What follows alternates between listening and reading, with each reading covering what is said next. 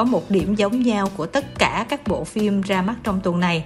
Đó là cả bốn bộ phim đều hạn chế các khán giả dưới 18 tuổi. Vì có thể là yếu tố máu me, bạo lực hoặc là kinh dị, thì trong đó điện ảnh Việt Nam cũng góp mặt với một tác phẩm, đó là bộ phim Bóng đè của đạo diễn Lê Văn Kiệt. Nếu mà thính giả nào có theo dõi khung hình thứ 25 sóng điện ảnh với phần dẫn dắt của Kim Thanh vào hình đất thọ thì cũng biết là Thanh với Thọ cũng chờ đợi và kỳ vọng bộ phim này rất là nhiều thông qua những cái tác phẩm trước đó của đạo diễn Lê Văn Kiệt à, nhưng mà hình như là Thọ thì vẫn chưa xem bóng đè đúng không Thọ? đúng rồi em chưa kịp xem ừ. nhưng mà thọ thì nghe phản hồi từ những người xung quanh thì như thế nào em thì rất là hạn chế đọc những cái review chi tiết về một cái phim nào đó trước khi em xem em chỉ gần như là coi cái tiết hoặc là đọc sơ sơ thôi thì em thấy mọi người đều có một cái nhận xét chung đó là khen ngợi hai bé gái trong phim này đó là Lâm Thanh Mỹ và Mai Cát Vi. Cũng như là em thấy có một số nhận xét về những cái cảnh hù trong phim thì em đọc ở một số diễn đàn một số forum á, thì thấy là khen là làm thợ giật mình. Nhưng cũng có một số khác thì nói là những cái cảnh này không có đủ phê. Ngoài ra thì có một cái điểm chung nữa đó là hình như là kịch bản của phim thì không được đánh giá cao cho lắm. Ừ. kim thanh là người xem bộ phim này rồi. Đầu tiên là xét về cái yếu tố kinh dị nó cũng ờ, khó nói lắm. Ví dụ như những người như là kim thanh thì xem là sẽ sợ đó. Nhất là phần đầu của bộ phim á, khi mà mình chưa hiểu cái chuyện gì xảy ra đó họ, thì cái cách mà vờn qua vờn lại và tạo cái sự hoang mang cho các nhân vật đó. Đó có phải là bóng đè hay không, hay là ma, hay là quỷ, hay là thế lực nào, hay là con người đứng phía sau đó? Khi mà mình chưa rõ cái gì hết thì thật sự khá là hoang mang và cách hù dọa cũng làm cho mọi người khá là thót tim. Nhưng mà cái phần sau khi mà mọi người biết rõ được thực chất đó là cái gì rồi thì à, có phần bớt sợ hơn một chút xíu. Phần âm thanh thì làm cho mọi người giật mình trong cái buổi ờ, premiere đó thì cái phòng của Kim Thanh á, cũng chia ra rất là nhiều trường phái. Ví dụ như những người mà ngồi cái khu của Kim Thanh hình như là phóng viên nhiều á, cho nên là ở một cái mức độ vừa phải thôi. Nhưng mà cái khu trên đó thọ thì có thể là những người làm trong showbiz hoặc là những người thông thường nào khác hay là fan hâm mộ, khán giả điện ảnh nói chung á, Kim Thanh là chưa kịp sợ gì bộ phim là kể như là ở trên sợ quá là họ thét, họ ré lên. là nguyên ở phía sau luôn, là mọi người là phải giật mình luôn, tại vì ở trên họ sợ quá. Tức là cái phim này làm mọi người sợ hay không thì nó còn tùy vào cái đô của người xem nữa. À. ờ, bản thân kim thanh thì cũng khá là sợ xem phim kinh dị trong thời gian gần đây. Mặc dù vậy mình cũng không phải là cái người mà quá nhút nhát đâu. Tức là nếu mà tính ra thì mình cũng là ở một cái mức trung bình khá một chút xíu. Nhưng mà cũng có nhiều cảnh kim thanh bị giật mình và bị sợ và thậm chí còn hơi nhắm mắt lại một chút xíu bị sợ coi á. Trong đó có một cái cảnh thì mạng phép là spoil luôn với mọi người. Tại vì một trong các poster của bộ phim cũng đã tung cái cảnh đó lên rồi. Là cái cảnh mà lâm thanh mỹ nằm ở trên cái chiếc võng và với cái gương mặt rất là thất thần, sợ hãi đó, thì đó là cảnh phim kim thanh đánh giá là sáng tạo và xuất sắc nhất của bộ phim bóng đè và mang dấu ấn của anh lê văn kiệt rất là tốt. Thậm chí là kim thanh thấy là coi cả cái bộ phim mình chưa nói chất lượng như thế nào, nhưng mà cái cảnh đó mình cũng cảm thấy là đủ thỏa mãn rồi. Đó là về cái phần à, hù dọa đối với mọi người về phần diễn xuất thì đúng như là thọ nói đó, kim thanh cho rằng chính lâm thanh mỹ là cô bé mà mệnh danh là cô bé đáng sợ nhất việt nam. Bởi vì ngày xưa là đóng đoạt hồn á, thì bây giờ là kim thanh sau khi xem về thì cũng có đề xuất thêm cô bé đáng sợ nhất nữa là mai cát vi hai bé này diễn quá tốt và tất cả những cái chemistry dành cho nhau và trong các cảnh quay, hai bé làm mà nó xuất sắc tới mức mà mọi người nói là sau này, cái thể loại này mà không có hai bé này thì sẽ rất là uổng, đóng rất là đẹp và thậm chí là khán giả sợ là vì cái khả năng diễn xuất của hai bé này rất là đỉnh. Quang Tuấn thì diễn cũng rất là tốt. Tuy nhiên á, cái việc mà Quang Tuấn vào những cái vai, cái kiểu mà nó dị dị trong những cái bộ phim mang tính kinh dị như vậy á, thì mọi người đã rất là quen thuộc rồi. Cho nên đó là mặc dù Tuấn đóng đẹp nhưng mà nó bị quen quá đi cho nên là mình không có bất ngờ nữa. Thành ra cũng có ý kiến cho rằng là sau bộ phim này thì quang tuấn cũng nên ngưng nhận những cái vai kiểu như thế này một thời gian và nhận sang cái thể loại khác cho người ta thấy là tuấn đa dạng hơn. À, diệu nhi thì không đóng vai hài cái vai của diệu nhi thì ở một cái mức là vừa phải thôi. Nhưng mà cái phần mà quan trọng nhất chính là cái kịch bản của bộ phim này. Rất là đáng tiếc là mình cảm giác là anh lê văn kiệt và biên kịch ekip cũng đã khá là tham lam à, muốn đưa rất là nhiều thứ vào cùng một bộ phim rất là nhiều cái âm mưu nhiều cái thuyết được đưa ra. Nhưng mà chính vì nhồi nhét quá nhiều cho nên lúc sau nó bị hơi loạn đưa ra mà không có giải quyết được và nó phát sinh thêm một cái vấn đề là có một số tuyến cái hướng đi của kịch bản mà họ đưa ra. Cuối cùng mình cũng không biết là nó phục vụ gì cho cái bộ phim, bởi vì nó thật sự là không có liên quan.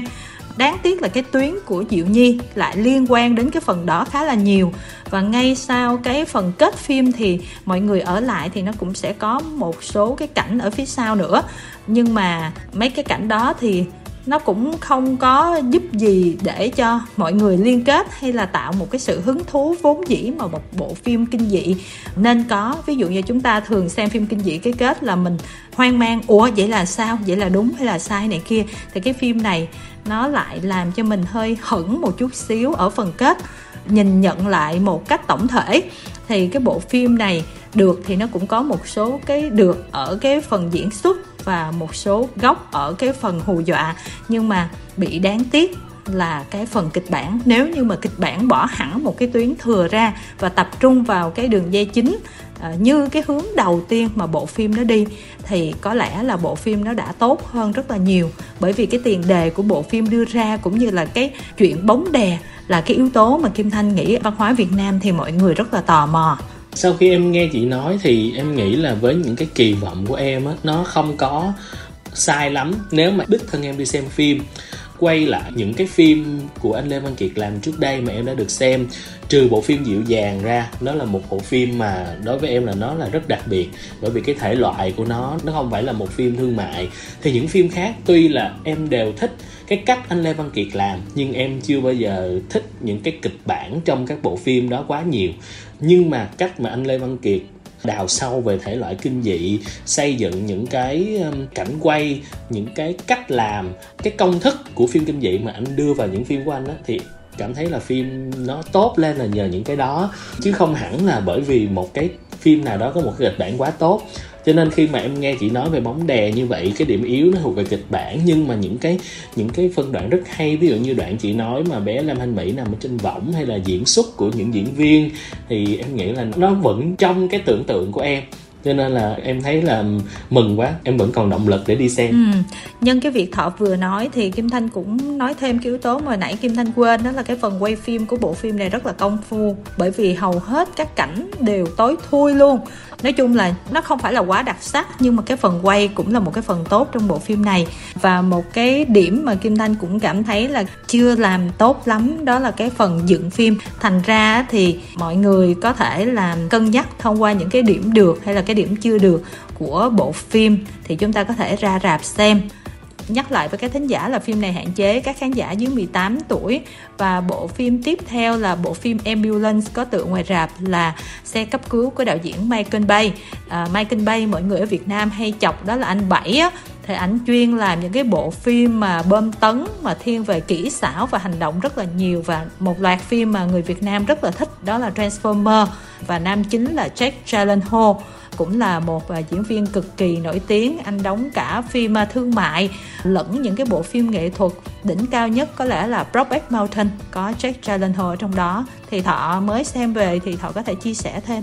Đầu tiên thì là em rất là thích đạo diễn Michael Bay. Dù em không coi nhiều phim về thể loại này lắm, nhưng mà khi mà em xem những phim của ông Michael Bay làm, thì cái em thích đó là ở cái khuôn khổ, một cái kịch bản, một cái thể loại. Ví dụ như ở Transformer là phim về hành động và nó có cái yếu tố về robot, công nghệ, hay là một cái phim em khác em cũng rất thích của ổng là phim Battleship là phim về chiến tranh, về chiến hạm, về tàu. Thì ổng luôn có những cái chiêu để mà những cái fun and game tức là những cái hay nhất của cái tựa đề, của cái thể loại đó được triển khai. Thì cái phim xe cấp cứu này cũng vậy. Nếu mà mọi người đã quen với Michael Bay làm những cái phim có rất nhiều cái cảnh nổ, thì phim này rất ít những cái cảnh nổ. Nhưng mà bù lại thì khán giả sẽ được trải nghiệm những cái góc máy nó rất là sáng tạo và em nghĩ là sẽ rất khó để mà, ví dụ như nền điện ảnh của Việt Nam mình, em nghĩ là sẽ không thể nào làm được những cái góc máy này mà nó rất nhiều từ đầu đến cuối và tạo cái cảm giác như là mình đang ngồi trên chính cái chiếc xe đó cũng như là những cái góc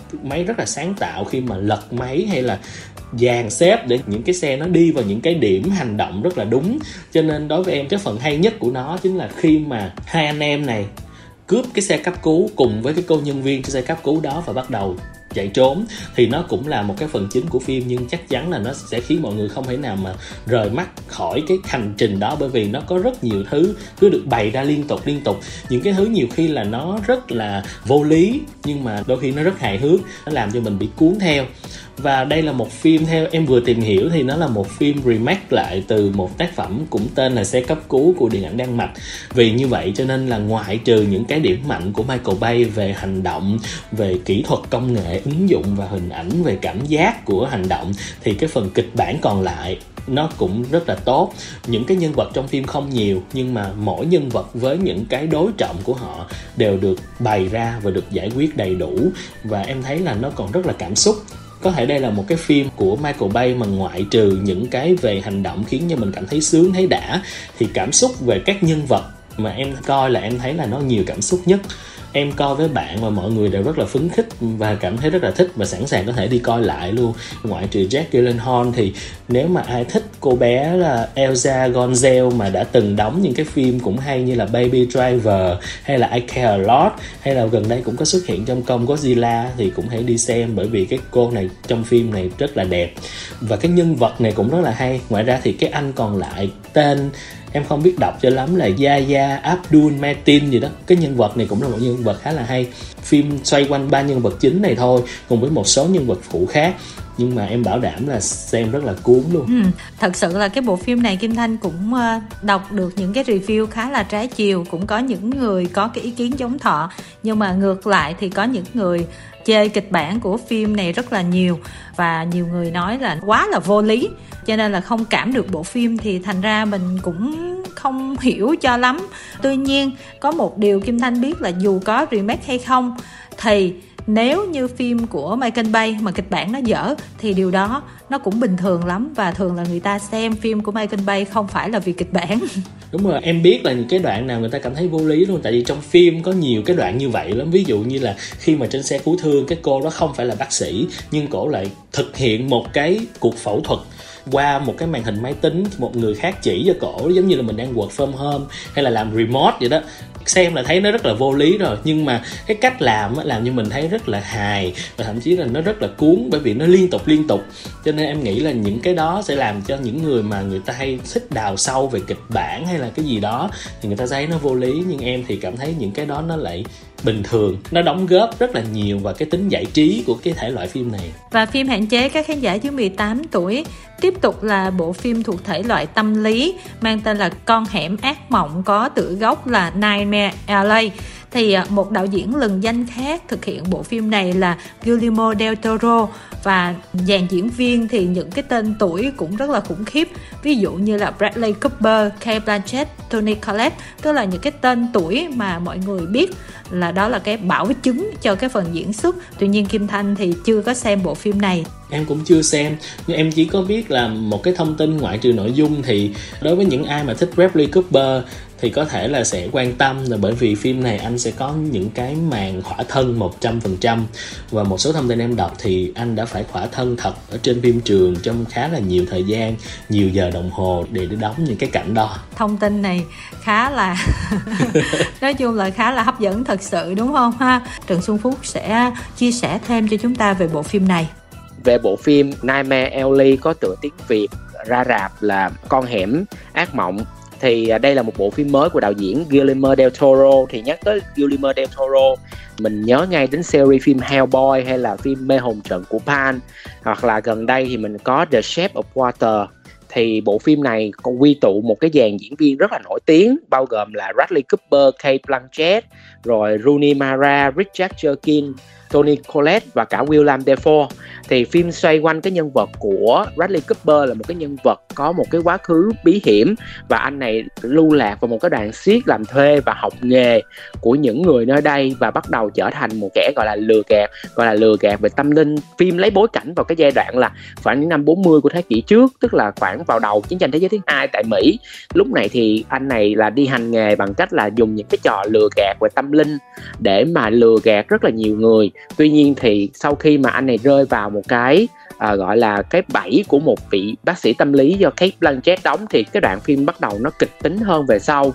Kịch bản phim này thì mình thấy rất là khá thậm chí mình thích hơn cả The Shape of Water luôn khi mà đi theo cái tâm lý rất là phức tạp của anh này khi mà vừa là một kẻ lừa đảo vừa là một người rất là đa tình và phim này thì kiểu Bradley Cooper là được tôn lên hết luôn mình nghĩ đây là một trong những vai diễn hay nhất của Bradley Cooper luôn. Và những cái cuộc gọi là anh này à, suy nghĩ ra những cái mánh khóe để mà lừa những cái nạn nhân của mình á thì xem khá là ok. Và nhưng mà càng về đoạn sau thì những cái mà điều mà anh này làm đã được gánh một cái hậu quả nó rất là nặng nề kể cả cho anh này và kể cả những nạn nhân của anh này luôn. Kết phim là một cái bầu không khí rất là u tối, nhưng mà phim cũng có twist luôn. Mặc dù cái twist đó cũng hơi dễ đoán, nhưng mà bộ phim xem thì lại rất là phù hợp. Tuy nhiên thì mình nghĩ là bộ phim này nó sẽ không hợp với lại một số khán giả mà thích xem những bộ phim có tiết tấu nhanh hay là bom tấn tại vì phim này thoại khá là nhiều và chúng ta phải tập trung xem. Nếu không thì chúng ta sẽ bị gọi là mất nhịp đối với cái phim và chúng ta sẽ không hiểu được hết cả câu chuyện nên mình phải coi phim phải tập trung rất là nhiều và phim cũng hơi bị dài tới 2 tiếng 20 phút lận nên mình nghĩ là mọi người nên cân nhắc trước khi chọn xem bộ phim này. Và trên thang điểm 10 thì Phúc cho bộ phim này 7 điểm trên 10 và phim không dành cho khán giả dưới 18 tuổi. Ngoài ra thì uh, phim này được đề cử ở 4 giải Oscar là dành cho phim hay nhất quay phim xuất sắc nhất thiết kế trang phục và thiết kế sản xuất đẹp nhất. Rất là tiếc là vì Bradley Cooper không được đề cử, nhưng mà ở một số giải thưởng khác thì Bradley Cooper cũng đã nhận được đề cử rồi. Tại vì phim này có một cái dàn diễn viên phải nói là diễn cực kỳ hay luôn, giống như là tập hợp một cái bộ sậu toàn là những gương mặt từng được đề cử Oscar đóng á, nên thành ra là xem rất là đã và cái trình diễn xuất phải nói là lên đỉnh. Mặc dù vậy nhưng mà câu chuyện nó vẫn còn thiếu một chút xíu để mà, kiểu, nó làm hòa trộn, nó xứng đáng với dàn cast này. Nhưng mà nhìn chung vẫn là một bộ phim rất là đáng xem và một bộ phim sau cùng ra mắt tại các rạp, đó là bộ phim Rừng Hiến Tế. Đây là một bộ phim thuộc thể loại kinh dị mà em đã có từng để ý đến trong một cái chợ phim. Phim này nói về một nhân viên kiểm lâm bị thương trong một nhiệm vụ thường lệ được cứu bởi hai người sống sót và những gì ban đầu là một cuộc giải cứu được chào đón trở nên đáng ngờ hơn khi cậu con trai và người cha phản bội của mình tiết lộ một lòng sùng kính đối với khu rừng. Thì ngoài cái nội dung này ra, thì những cái thông tin khác mà em có biết về bộ phim này đó là đây có thể gọi là một bộ phim kinh dị nhưng nó rất lạ và nó rất hiếm. Nó khai thác chủ đề về môi trường em chỉ xem một số footage được nhà sản xuất cung cấp thôi, chứ em chưa xem hết. Thì bộ phim này nó có cái cách để mà hiện thực hóa cái nỗi sợ khi mà trái đất này quá bị ô nhiễm, như là rừng rậm hay là những cái mà môi trường hệ sinh thái bị con người tàn phá. Thì người ta đã hình tượng hóa những cái đó thành kinh dị. Em nghĩ là cái mục đích và cái thông điệp của bộ phim này chính là dùng những cái sai lầm đó của con người để biến nó thành những cái biểu tượng kinh dị, những cái buộc truy sát để mà cuối cùng là để tôn vinh một cái thông điệp về môi trường. Cho nên là em thấy là nó hơi lạ là vì cái cốt của nó là cái kiểu gì đó nó rất là là không giống như phim kinh dị bình thường. Cho nên ai quan tâm thì có thể ra rạp xem nhé. Phim này hạn chế các khán giả dưới 18 tuổi.